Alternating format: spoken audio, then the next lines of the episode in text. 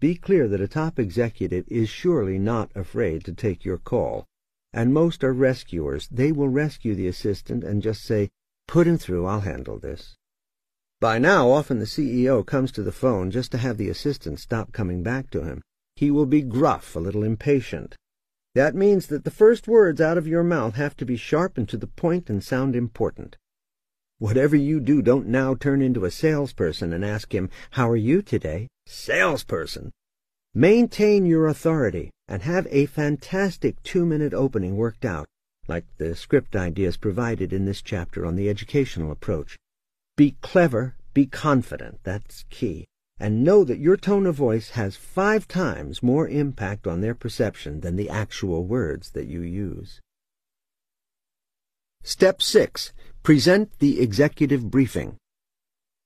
This step has been thoroughly covered in Chapter 4 on strategy and Chapter 8 on effective presentations, but here's a review of the key points to remember about building your core story. Use market data, not product data. Set the buying criteria in your favor.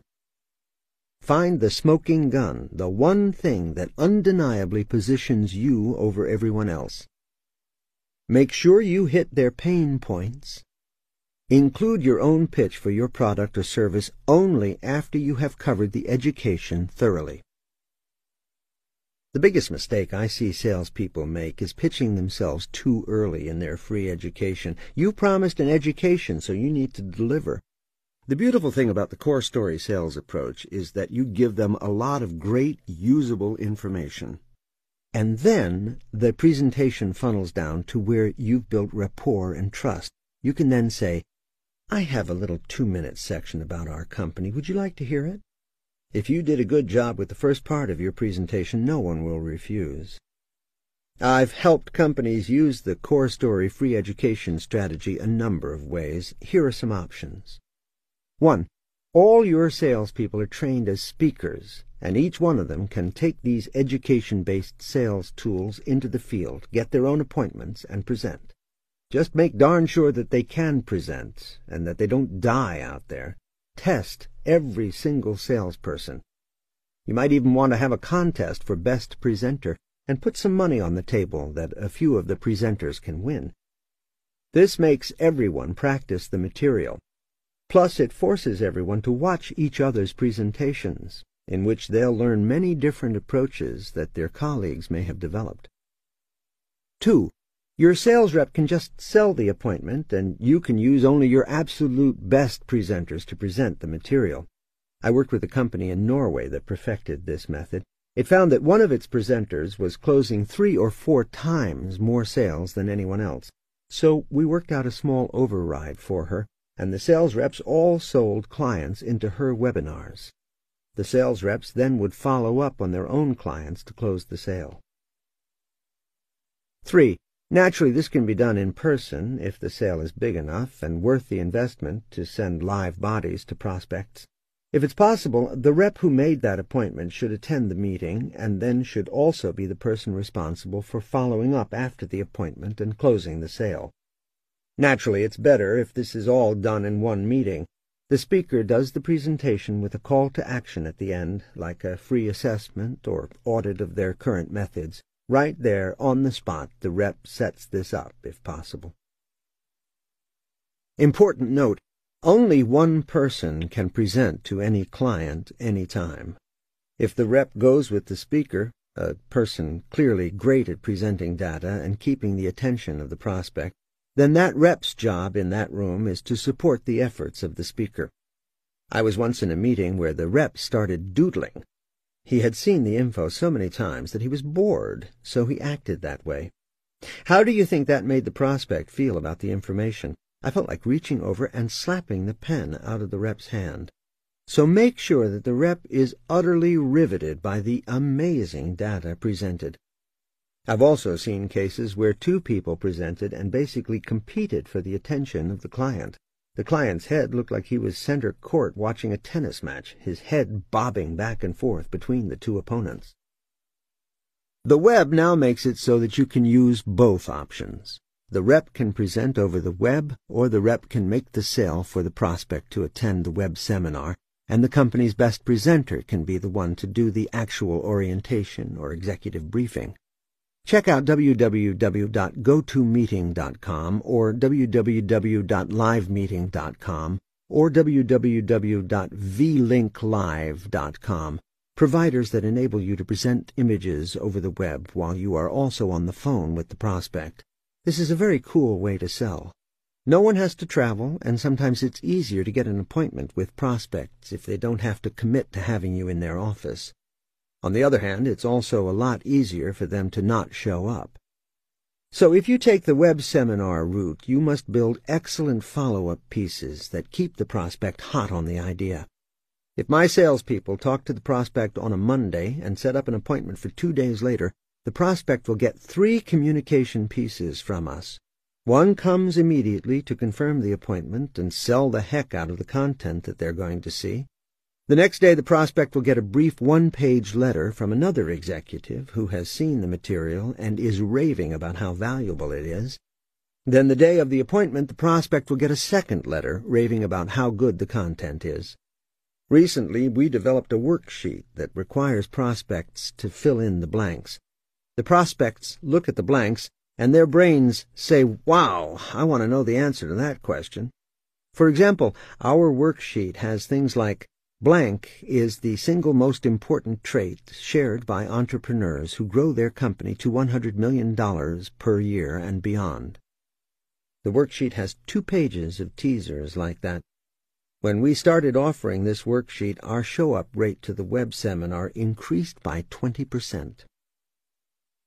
Conclusion an education-based Dream 100 strategy has worked again and again to help many companies penetrate impenetrable accounts or to attract those best buyers in the best neighborhoods. The biggest weakness I notice when I see companies utilize this strategy is that either they are too inconsistent or they give up too quickly. Remember that getting the best buyers is a process, not a single event. It's a campaign to stay in their face forever. This might not replace what you're doing now, but it should at least be an additional effort that you police really well through your organization. So while you are doing everything else you are doing, make sure you have a consistent and constant additional effort to go after those best buyers and then make sure you treat them like they are special once they get into your realm. To build the ultimate sales machine, you must devote machine-like precision to chase and tackle those dream prospects. 10. Sales Skills. The deeper you go, the more you will sell. Most companies leave far too much of the sales process up to individual salespeople. Yet, to create the ultimate sales machine, you must work as a team, utilizing everyone's brain power to drill down, perfect, and procedurize each aspect of the sales process. In this chapter, we combine workshop training with the perfect sales process for any company that wants to slaughter the competition and be king of the jungle. Star salespeople will improve on everything you give them, but at least if you set standards, you know the minimum performance of each person on your team. Without this kind of training, the interaction with the buyer can vary enormously depending on the mood, skills, attitude, and training of that salesperson. If you could be a fly on the wall during a sales call with your salespeople, you might be horrified to hear some of the things they are saying. Sales is a science that has been studied and well defined. This chapter gives you a simple blueprint for creating sales activities that work. As the top producer in every sales job I've ever had, I have dedicated myself to understanding the science of sales. This is not some abstract theory. It is the result of in-depth experience in the trenches on the front lines of capitalism, as a top producer and then as a line executive who increased performance of every sales team I've ever worked with. If you don't understand sales and you haven't defined it, you can't improve it. This chapter outlines the seven steps that every salesperson should go through in influencing a buying decision. The key for any company is to create the policies and procedures you learn here and work with your sales team to consistently follow them. As I've mentioned, I give spot quizzes, ensuring that my sales team can define every inch of the sales process. All sales reps and managers should be able to answer specific questions like what are the five steps to gaining deeper rapport with every prospect? And what are the six questions to ask every prospect and the reasons we ask them? Whether you are a dentist who needs to persuade people to spend $2,000 on a new bridge, a purchasing agent who needs to persuade your vendor to give you a better price, a customer service person who needs to calm down an irate customer, or a salesperson in the trenches or on the telephone who needs that prospect to buy that product or service, this chapter outlines the seven steps to any sale that will turbocharge your bottom line. Levels of learning.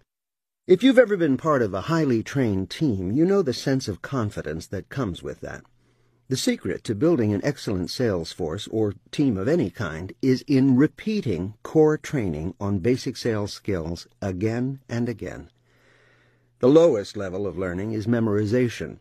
It is easy to memorize the seven steps to every sale, but that does not mean that you can apply them. However, it is an excellent starting point. The highest level of learning is known as synthesis, or subconscious competence. This means that you have learned the material so well that you can synthesize it into your own style and method of doing things.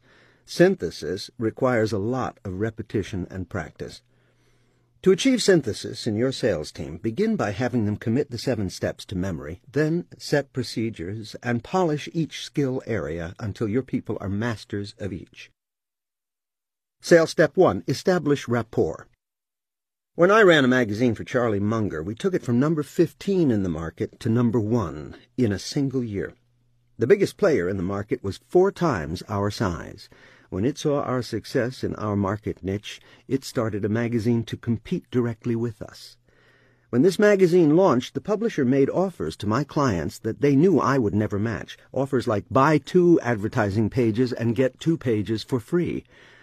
Since my clients trusted me entirely, many of them even asked me what I thought of this new publication. If I had immediately attacked the new magazine, I would have lost credibility. Instead, I would casually say, You know what? My philosophy is this. Let them get successful, and once they've proven themselves, then put your money in there. I would not let them build their success by experimenting with your money. The magazine struggled for six months, unable to land many advertisers. And when I'd see an advertiser in there, I'd get on a plane and go take that client out for lunch. Somewhere along the line, we'd get around to talking about the competitor, and I'd make my little speech. Here's the key. All my clients were also my friends. To advertise in a directly competitive magazine was almost a violation of our relationship, especially if my clients discussed this with me, and I made sure they did, and we, the client and I, mutually decided to wait and see if the magazine became successful. With everyone waiting, no one advertised in the magazine, and it closed its doors in six months flat. Gone. If you are friends with your clients, it is very hard for another salesperson to take them away from you. That needs to be part of your sales process. Most companies leave this up to the individual salespeople. In my companies, we built in opportunities, parties, events, boat trips, you name it, to become friends with our clients. This might not be practical for every company, but the more you create a sense of community and friendship with your clients, the stronger the grip you will have on your market. Practically every client I've had has become a friend. Most have dined at my home or I at theirs. Some have even stayed at my house, been on my boat, talked into the wee hours. Those bonds aren't easily breakable. In my case, I have to say that this is part of my nature anyway. I'd rather be a friend, and I'm a devoted friend, so I work at these relationships and seek out occasions to connect. But not every salesperson is built this way. So, set up procedures or opportunities to build relationships and have fun with the client. Think of your favorite client relationships right now. If you're business to business, answer these questions. How many children do they have? What are their ages and names? Have you been to their home, or vice versa? What are their hobbies? Do you know what will make them more successful? Do you know their goals in life? Where are they from? What is their history? That's real rapport. If you sell business to consumer, you need to know what small rapport building opportunities you can put into place, especially if they are your better buyers. A restaurant, a bookstore, a supermarket, a copy center, I don't care what kind of business you're in, you need to make client rapport part of the process. And every person working for you needs training on this. Role-play this and have a constant focus on client rapport, so they'll know that part of their job is to win people over, to create a bond wherever possible. When you meet someone new, you need to look that person in the eye and be overtly friendly. Ask them how they are. If you sell retail, ask them if they've been in your store before. Look at Home Depot. You can ask any clerk where something is, and instead of just saying aisle five, the clerk will take you right to the item you're looking for, even if she has to walk across the entire store.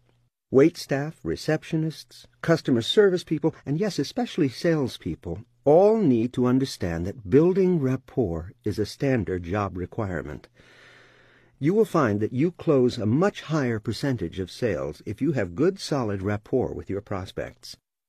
According to the Encarta World English Dictionary, rapport is an emotional bond or friendly relationship between people based on mutual liking, trust, and a sense that they understand and share each other's concerns. So how do you achieve this mutual liking, trust, and sense that you share their concerns? Let's break it down. One thing you can do to establish trust is to make your prospects feel that they are working with an expert. As you learned in Chapter 4, selling breaks rapport. No one wants to feel like you're selling them, while educating builds it. That is why I have every single company that I work with design a core story packed with data of great value to your prospects. As said, even if your salespeople never actually present the information as a cohesive whole, Knowing it and offering it at appropriate times can elevate their status in the eyes of a buyer. So, one of the best ways for establishing rapport is for your sales staff to be more knowledgeable than any other sales staff they could possibly run into. When the salesperson is highly knowledgeable, it translates to influence. Here's a simple example. I was looking for a good book to read for a trip I was taking. The clerk in the bookstore was extremely knowledgeable and well read. I bought three books, all based upon his recommendation. On a broader scale, if you develop a core story and create an orientation to offer your prospects a community education to business owners to help them succeed, you are going above and beyond the call of duty and you will be a champion in your market. Providing information that helps your clients succeed helps you build trust and respect. Your clients and prospects will be happy to hear from you.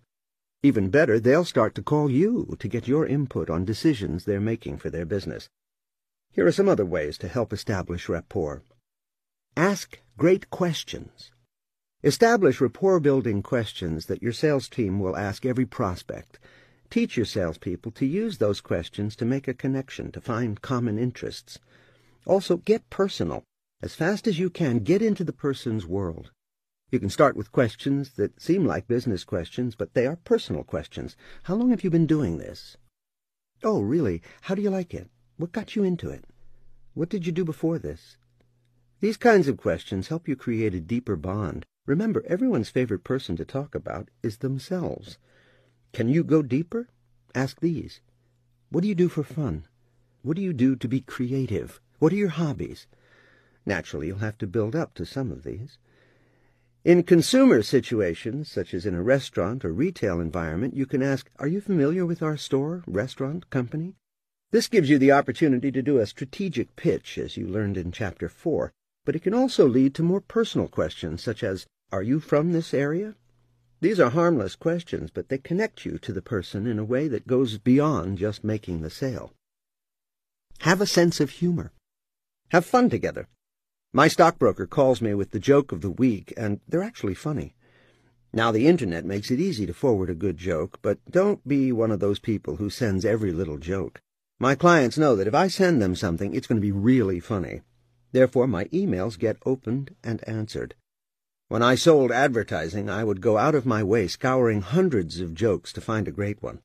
I'd sit there and handwrite personalized notes to 30 to 50 big clients and send the joke with the note. Each client probably thought he or she was the only one receiving this because it came with a handwritten note. Again, don't do this too often. It's just another rapport-building opportunity. Commiserate. Misery loves company. If the client wants to complain about anything from business to personal life, be a good supportive ear. You'll escalate the bonding process. Be empathetic and care about them. Be more interested in them than anyone else has ever been. There's a saying, if you want to be interesting, be interested. If you want to be fascinating, be fascinated. Find the common ground. I had a terrible time bonding with one client until we discovered that we both liked the same band. In fact, we grew up listening to the same album. It was like a magic key to unlocking a bond that we share to this day. Find the common ground. Hunt for the things that you can relate to. Mirror. If you match your body language and tonality to what your prospects are doing and sounding like, they'll make the subconscious connection that you are like them. For example, if the client leans forward, you lean forward. If the client tilts her head slightly, you can tilt yours the same way. Exercise. Workshop rapport skills with your salespeople. Ask each person to suggest three ways to establish deeper levels of rapport with your prospects and clients.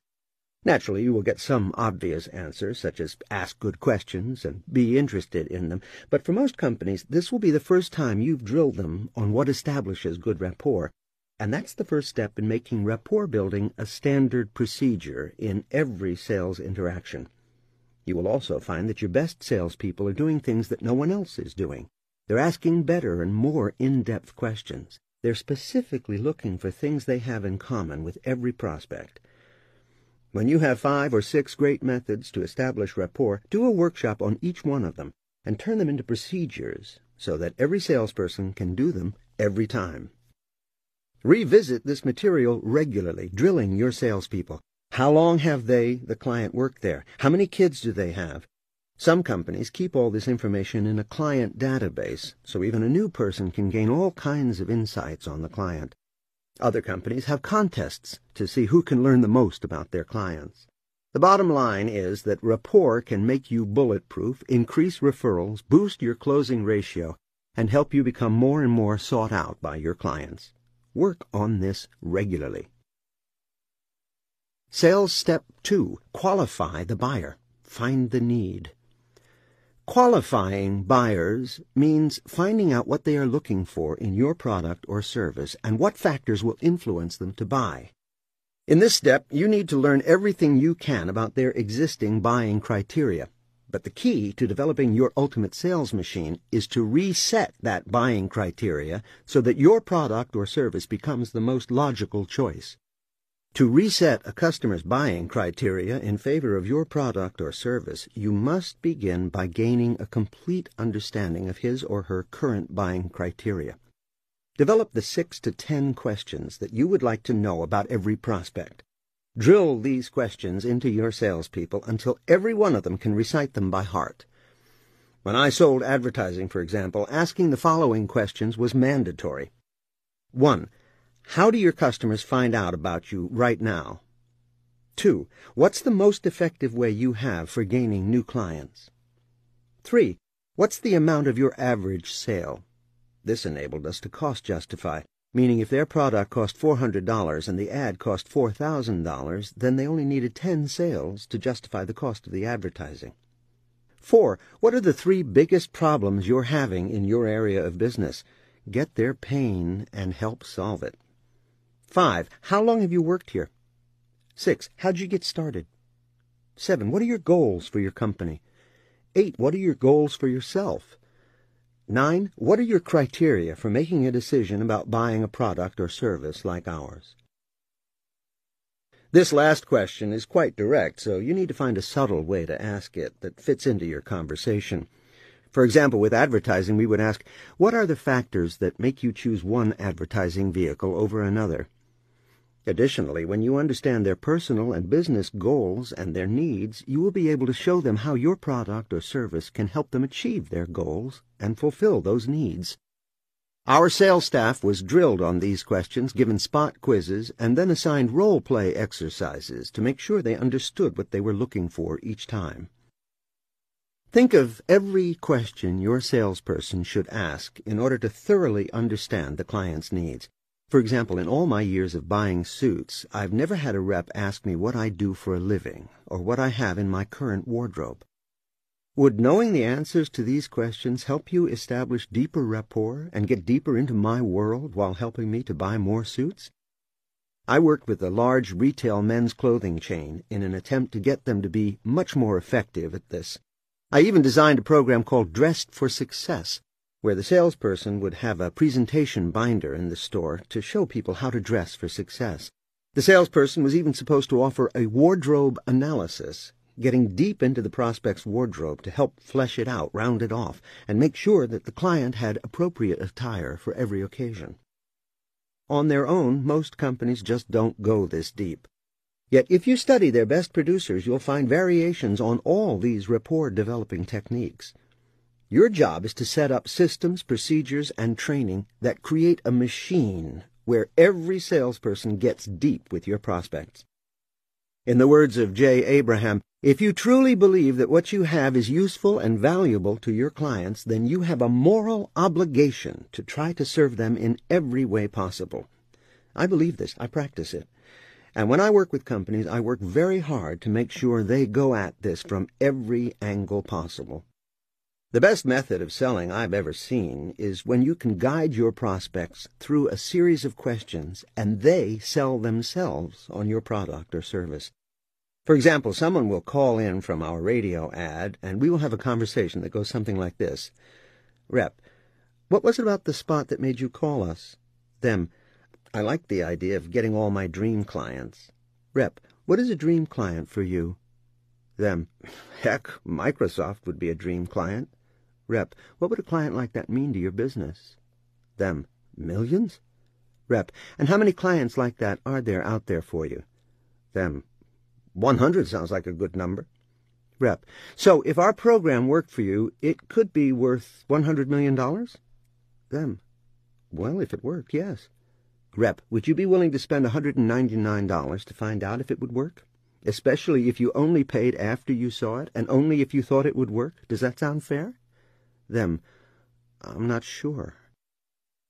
Of course, you need to have a close, but to speed this up a bit, here are a series of questions, all designed so that the callers close themselves. What's it costing if you're not getting those dream clients? Are you the type of person who likes to learn new things if they're going to give you a breakthrough? Let me explain a breakthrough. It's when you find a method of doing something that dramatically accelerates your ability to accomplish your goals. So, let me ask again. Are you the type of person who likes to learn breakthroughs? What if you could learn the breakthrough and then decide if it was worth the money? Would that seem fair to you? Here's the close. Let's take a look at some dates for you to attend one of our web seminars. Do you have your calendar handy? Exercise.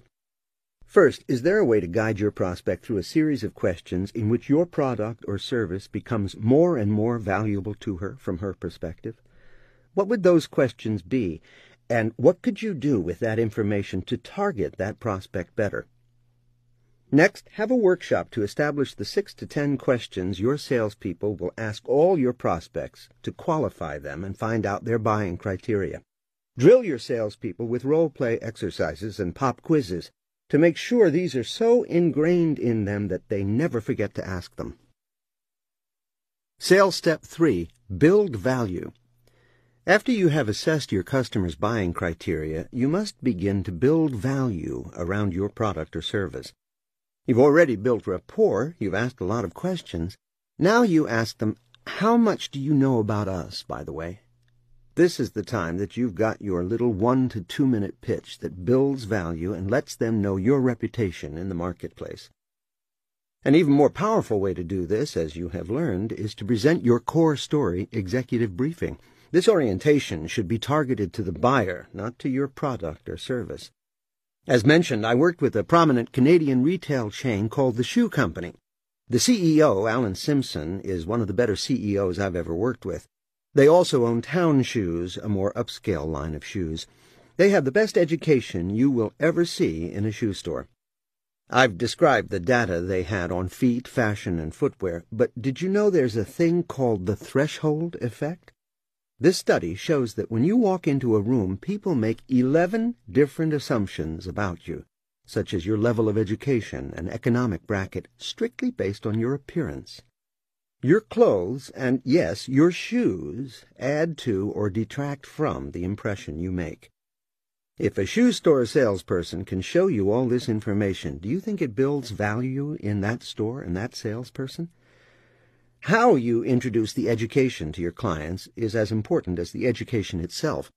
You need to pre-sell everything you are about to tell them.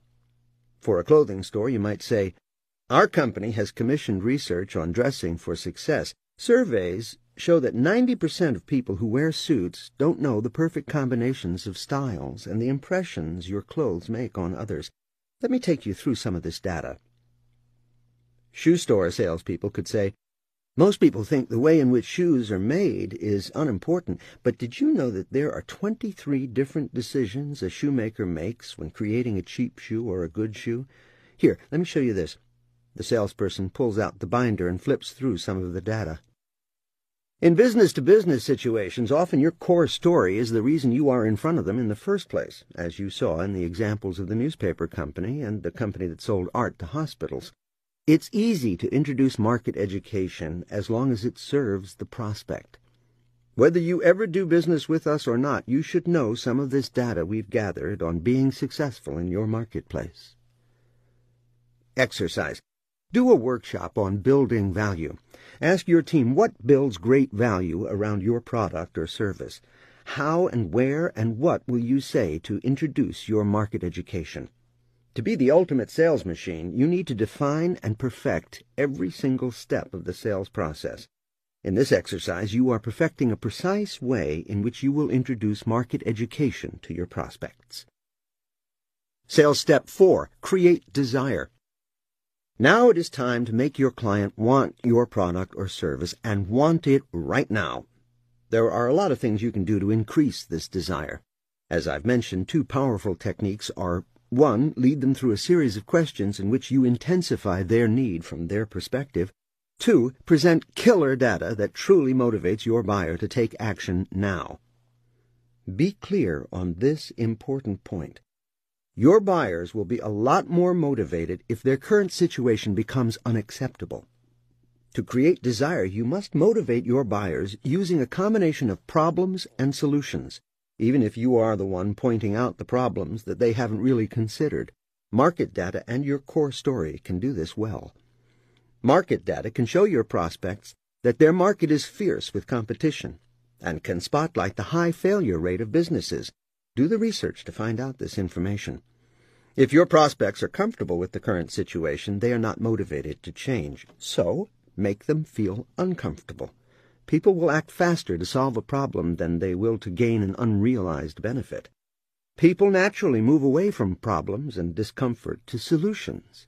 Once you have shown them the problems, paint the picture of their wonderful future with your products or service, and you will create desire. Just be sure you are painting a picture of their future and not just your products. Remember that features tell, benefits sell. Don't tell them what it is but rather why they need it. Exercise. Do a workshop asking all of your salespeople what are some pain points that would motivate your prospects to buy. Write down four of them. Then write down the four benefits of your product or service that directly address those pain points. Check yourself. Have you just written down features or benefits? Your prospect doesn't care that your product is faster or more energy efficient. Tell them why that matters to them. How will it make their lives or jobs better? Sales Step 5. Overcome objections. What are the most common reasons that you lose a sale? And how many different ways have you developed to eliminate barriers to buying? The toughest objections are the ones you don't know. A talented salesperson establishes need and finds out the objections early in the sales process, but often when you go into the close, the hidden objections arise. Certainly you can ask your client outright, what's stopping you from making this decision? Using a standard set of questions, top salespeople will qualify buyers' buying criteria right down to their toes before they even begin to sell. The better you qualify them, the fewer obstacles you'll have as you come into the close. Do another workshop with the broad question, how do we create desire in our clients to have our product or service? As I already mentioned, the best close of all is when the buyers make their own decision to buy because it's the most logical conclusion they can draw from the information you've given them. Again, the core story should work really well to reset the buying criteria and bring the sale to a logical close, as explained in Chapter 4. You can also ask questions that show them the cost or downfall of not moving forward with your product or service. My salespeople ask questions such as, What is your biggest marketing challenge? What would it be worth to you if this challenge could be fixed forever? What does it cost you to not fix this problem? When prospects think of it like that and learn that working with us can fix that challenge forever, they close the sale themselves. However, even with great questions early in the sales process, an objection can still surface when it is time to close the sale. But if you remember that an objection is an opportunity to close, you will always be happy to hear one. For example, the client states this objection, I'd love to buy it, but I just can't afford it right now. You should agree that the objection is valid. Always agree with an objection. The clients will drop their guard. You might say, well, that's certainly a good reason not to invest in this today. Meaningful pause. But let me ask you a question. Is money the only thing standing between you and the purchase of this product? At this point, if there are more objections, they will surface. If not, the client will say, no, if I could afford it, I'd buy it. This is called isolating the objection. It's standard sales stuff that is taught in every major sales training program, and yet every day I see salespeople make the mistake of not isolating the objection. I suppose the real lesson with any type of sales training comes down to the main lesson in this book. You must work on each of these strategies with pig-headed determination and discipline. That's the only way you're ever going to fully integrate any of this so that it becomes synthesized into the way people think and operate. So when someone throws you an objection, if you isolate the objection, you have just moved a huge step closer to closing the sale. Now it's up to you to lock down the sale. You say, so if I can find a way for you to afford this product, you will buy it? If the client says yes, you have just closed the sale. You will now need to be more creative in the financing of the product or service, or help create more desire, showing how not buying it will cost them a lot more in the long run. Sales Step 6. Close the sale. Although the goal is to set up such logical buying criteria that the prospect and the salesperson walk to the close together, it should also be stated that most people need help in making decisions. I had one client who spent two years deciding whether to hire me to help grow his business. I finally said to him, Look, you don't need any more information. You already know as much as you're ever going to know. You just need to make a decision. Do you have what it takes to make the decision? Because that's where you're at right now. That's a hard core close, but without it he might have continued wasting his time struggling over the decision, when he could have been working with me to improve his business. He said, You're right. I do know. I want it. And he bought. I faced another prospect who had the same problem. He just couldn't make the decision, so I took him through a series of questions. Me, do you believe that I can help you go to the next level? Client, yes. Me, do you honestly feel that my help will earn you far more than you will ever spend on my services? Client, yes, I know you'll be worth a lot more than I'll spend. Me, do you see that the problems I've laid out for you are going to cost you far more in the long run? Client, yes. Me, what do you think is the main result you're going to get from working with me? And how valuable is that to you? It went on like this as I asked about ten of these questions, until the client finally agreed in a fervor of decisiveness. Yes, let's do it. You may need to help prospects make the decision. It's okay to make them feel a little pressure. If you believe that what you have is good for them, close already. Another tried and true sales method is to assume the sale, saying things like, Do you want that today? Or Where do we ship that? I was a young man of only nineteen the first time I saw a master salesperson assume the sale. It was my first day working at a furniture store, and the sales manager said to me, Watch this. He grabbed a clipboard with an order form on it and walked over to an elderly couple looking at recliners. They tried two or three and decided which one they liked. He then said, Where do you live? They told him, and he replied, We deliver there on Tuesday or Thursday. Which day would be best for you? The couple looked at each other and decided that Thursday would be best. He then said, as he put his pen to the order form, How do you spell your last name? They started spelling, and he had closed the sale. That was an interesting experience for me. Besides showing the technique of assuming the sale, it demonstrated how a salesperson has a huge impact on whether or not or even when the buyer will buy. When I worked as a real estate salesperson, I was asked to go out with another salesperson in our office, one who was having trouble closing sales. So we go out with a young couple looking to buy their first home.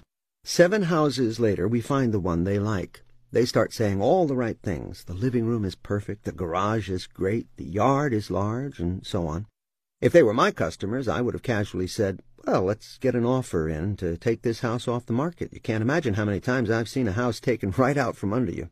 Best to get an offer in that keeps other buyers away. A typical objection from this type of couple is, well, my dad is putting up the down payment for us, so we want him to see it. To which I would answer, Great, we'll make that a contingency. If he doesn't like it, you don't have to buy it. How does that sound? Closing. But they weren't my clients, so I just observed. Here this couple is ready to go, a little push, and we'd be filling out that binder. Suddenly, the salesperson says, Now, don't rush into anything. Buying a house is the biggest decision you'll ever make, so you want to take your time. Slowly my head turns to look at this salesperson in complete disbelief. I had to stop myself from reaching over, putting my hand over her mouth, and saying, She's running a fever. Ignore her. Let's get that binder filled out. The salesperson had not only not closed, she talked them right out of making a decision. Important lesson. This comes from weak ego strength, as explained in Chapter 5. Inside, this salesperson was afraid to make the sale, do the close, or apply any pressure whatsoever because the fear of rejection was making her weak. That's why most salespeople don't close well weak ego strength and fear of rejection. So let me help everyone with this problem right now with the words taught to me by John Jay, the sales manager at that furniture store where I got my first sales training. You see, these people come in here who've been looking for a living room set for like four months. They've been to a dozen stores. Know what that is? That's weak salespeople who don't know their job. Your job is to take those folks out of their misery. Ever see someone who's been looking for six months, and then the day they make that final decision to buy, they can't wait to get that set in their home? Geez, they'd take it the same day if they could get it. People don't regret when they buy unless they buy a lemon. Most people are thrilled when they buy. Your job, Chet, is to help people make that decision to buy. That is the greatest weakness in folks. They're not good at making decisions. If you truly believe that your prospect should benefit from your product or service, it's your moral obligation to help them make a decision and get on with their lives. Great speech. Stuck with me ever since. If you don't believe in your product or service, then by all means don't close. But if what you sell is truly going to serve that prospect, then go at him every which way until he buys. Other ways to induce people to buy faster and with greater enthusiasm include risk reversal and offering a free product or service with the sale. Can you add on something that motivates them to buy right now? Or can you reverse the risk? A concept that Jay Abraham teaches, so all of their objections are neutralized? My company sells a comprehensive training program, and then we add on a few thousand dollars worth of bonuses. Here's our risk reversal, paraphrased. We're so sure that this program is going to help you, we're going to give you $2,000 in bonus products. Take this program and use it. If you feel it is not more than 1,000 times worth the investment, send it back and get a complete refund. And for your trouble, you can keep the $2,000 in bonus products. When we did this, our sales doubled. And yes, you have that one out of ten who might buy it just to get the bonuses, but you still had nine more sales you would not have gotten if you didn't make the offer in the first place. A money-back guarantee is a great way to take away objections, but the idea of offering a bonus that they can keep soups it up quite a bit.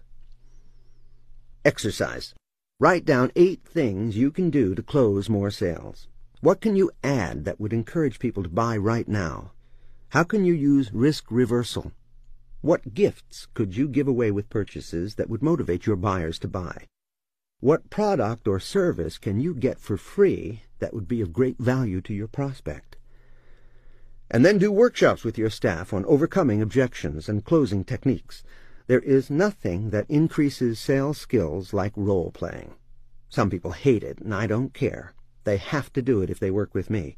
I will be gentle at first, but I will get every salesperson role-playing. I worked with a group of industrial technicians who had to get used to selling a new product that was highly technical. When I started working with them, not one of them was very good at any of the techniques I was introducing, and not one of them liked to role-play. I role-played with them for six months, one-on-one, with everyone else listening. By the end of the six months, every one of those technicians could do a decent job of every aspect of selling the product. It was impressive to watch the progress, even though in the beginning I'm sure they all hated me. Sales Step 7. Follow-up. The process after the sale is so important that the entire next chapter is devoted to it. Conclusion. These seven steps are core sales skills and procedures. Just as basketball coaches must constantly train their players on layup shots and blocking, sales managers must constantly train their reps on polishing every angle of the seven steps to every sale.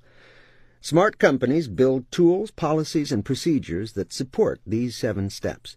The more standards you set, the higher the performance you can expect from every level of talent. Only constant practice and repetition will create master-level salespeople. 11. Follow-up and client bonding skills. How to keep clients forever and dramatically increase your profits. If you look at most companies and their efforts to grow their business, the majority of their focus is on the first six steps of the sales process to get new clients. They think their job is finished once the sale is closed. Yet it costs six times more to get a new client than to sell something additional to a current client. If you want to build the ultimate sales machine, you need to have highly procedurized follow-up and follow-through. The hardest thing we do is to get the attention of the client in the first place. Everywhere you go, there is a commercial message in one form or another. As the number of messages grows, people's memories shrink. This is called the clutter factor. It means that if you touch down with someone and get her attention, you need to do it again and again and again as fast as you can, or she will cool off and forget about you. Once you've made the sale, you may have achieved top-of-mind awareness, but if you are out of sight, you are very quickly out of mind.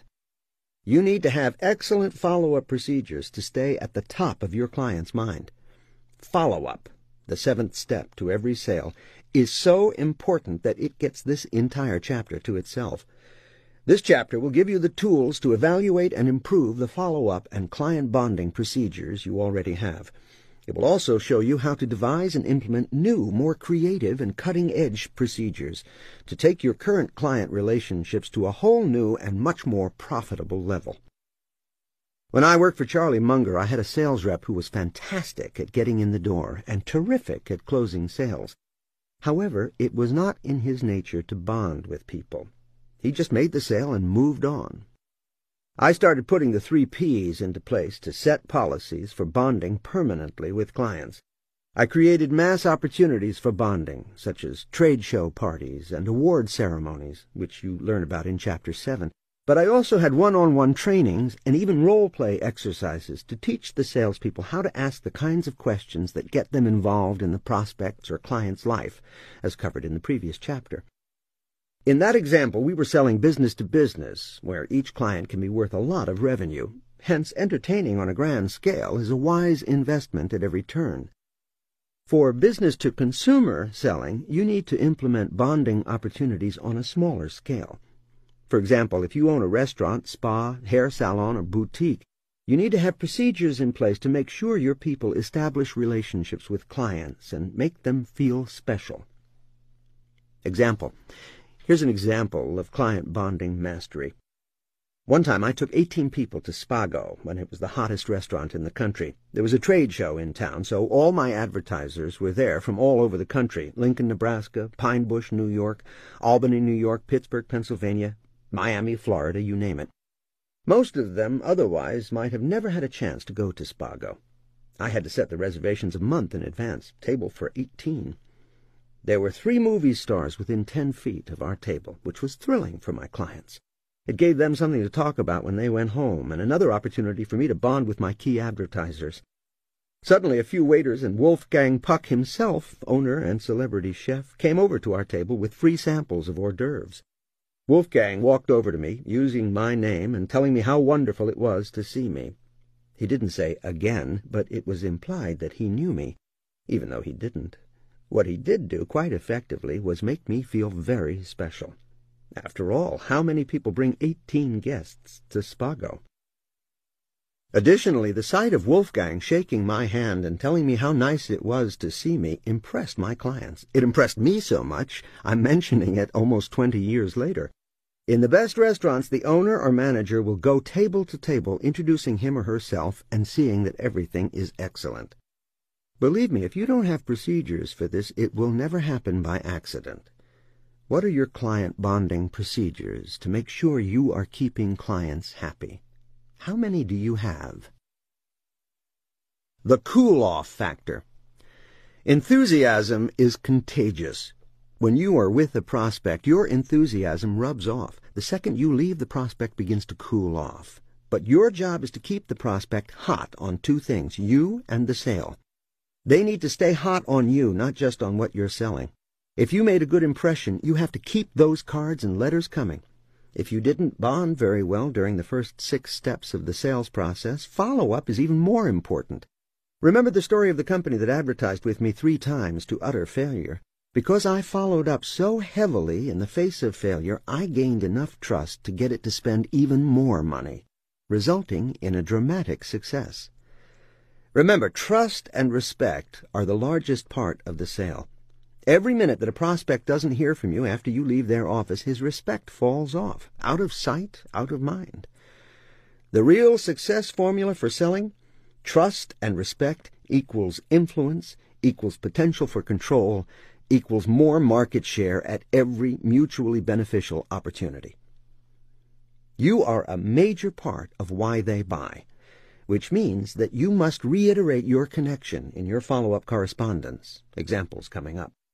But you also want them to stay hot on your product or service. If you use the techniques you've learned in this book and presented the clients with a ton of useful information from your core story, they stand a better chance of remembering why they bought your product. An excellent brochure or leave behind helps as well.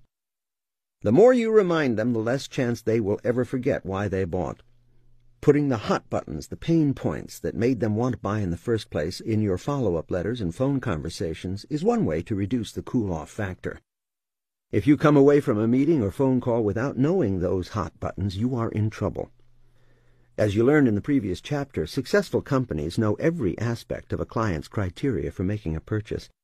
The deeper your understanding of your clients, the better the opportunity to help them, and the more market share you will acquire. Your goal is to become such a bright spot in your client's day that they actually look forward to your calls, letters, and emails. Keep things exciting and interesting. You must become part of your clients' lives in order to stay in their top-of-mind awareness. This requires massive, diligent, and entertaining follow-up. Make the relationship fun and entertaining by incorporating into your follow-up such things as cards, letters, games, jokes, and gifts. For business-to-consumer companies, you need to have a constant touch system to keep the relationship strong. This may mean a VIP card that your clients can use to get express service or special benefits. It may be personalized invitations to come to a special VIP sales preview event, or to remind your clients of their next scheduled appointment. With the Internet, this can be inexpensive or even free. Again, it should be stressed that education-based marketing is an excellent method of staying in touch. No matter what you sell, you can find valuable information that your client will appreciate receiving. Every company today should have a major initiative to build email databases and relationships with its buyers. Drive as many folks to your website as you can, as often as you can, and for every reason you can think of. Let's look at a practical example. At the time of this writing, I went to the official websites of Disney, Warner Brothers, and Universal Studios. Looking around, I could not easily find anywhere to subscribe to be on an email list to receive promotions. If I owned a studio, the most prominent graphic on the website would be an offer that would capture data to begin a relationship with every fan coming to the site. One of my goals would be to collect millions of fan emails. This would hedge my investment, giving me an opportunity to promote my movies in advance and build an even stronger brand with moviegoers.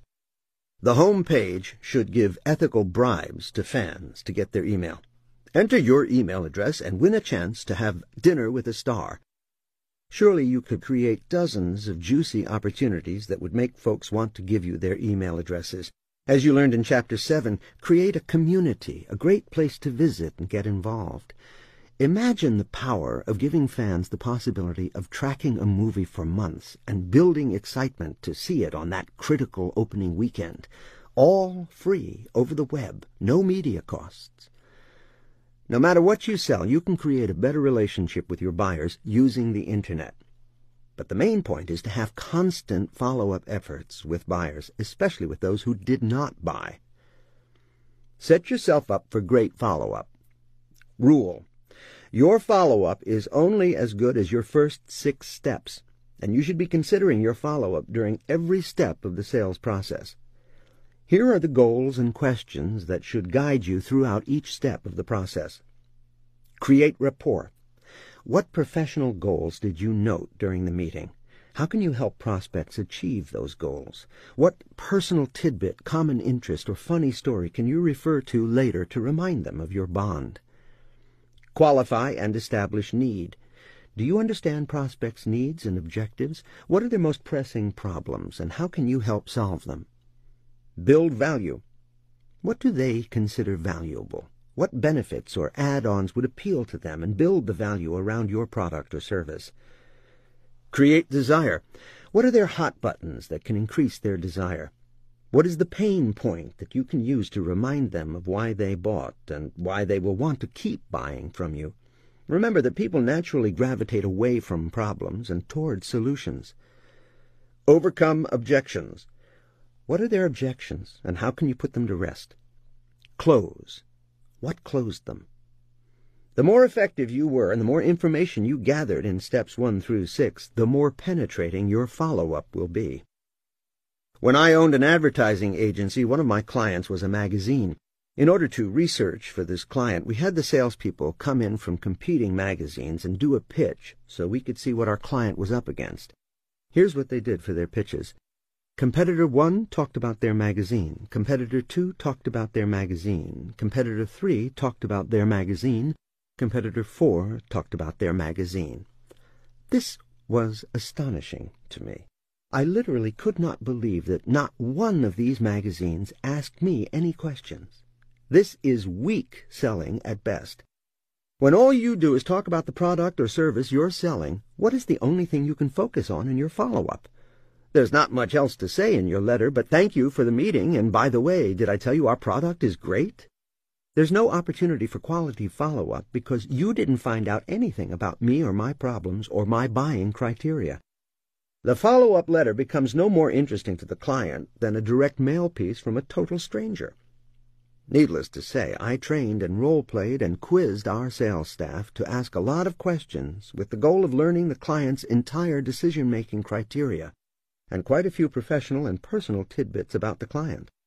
By the time they were in the follow-up phase, my sales staff had plenty of information. Ten Steps to Great Follow-Up Follow-up step one. Send the first follow-up letter.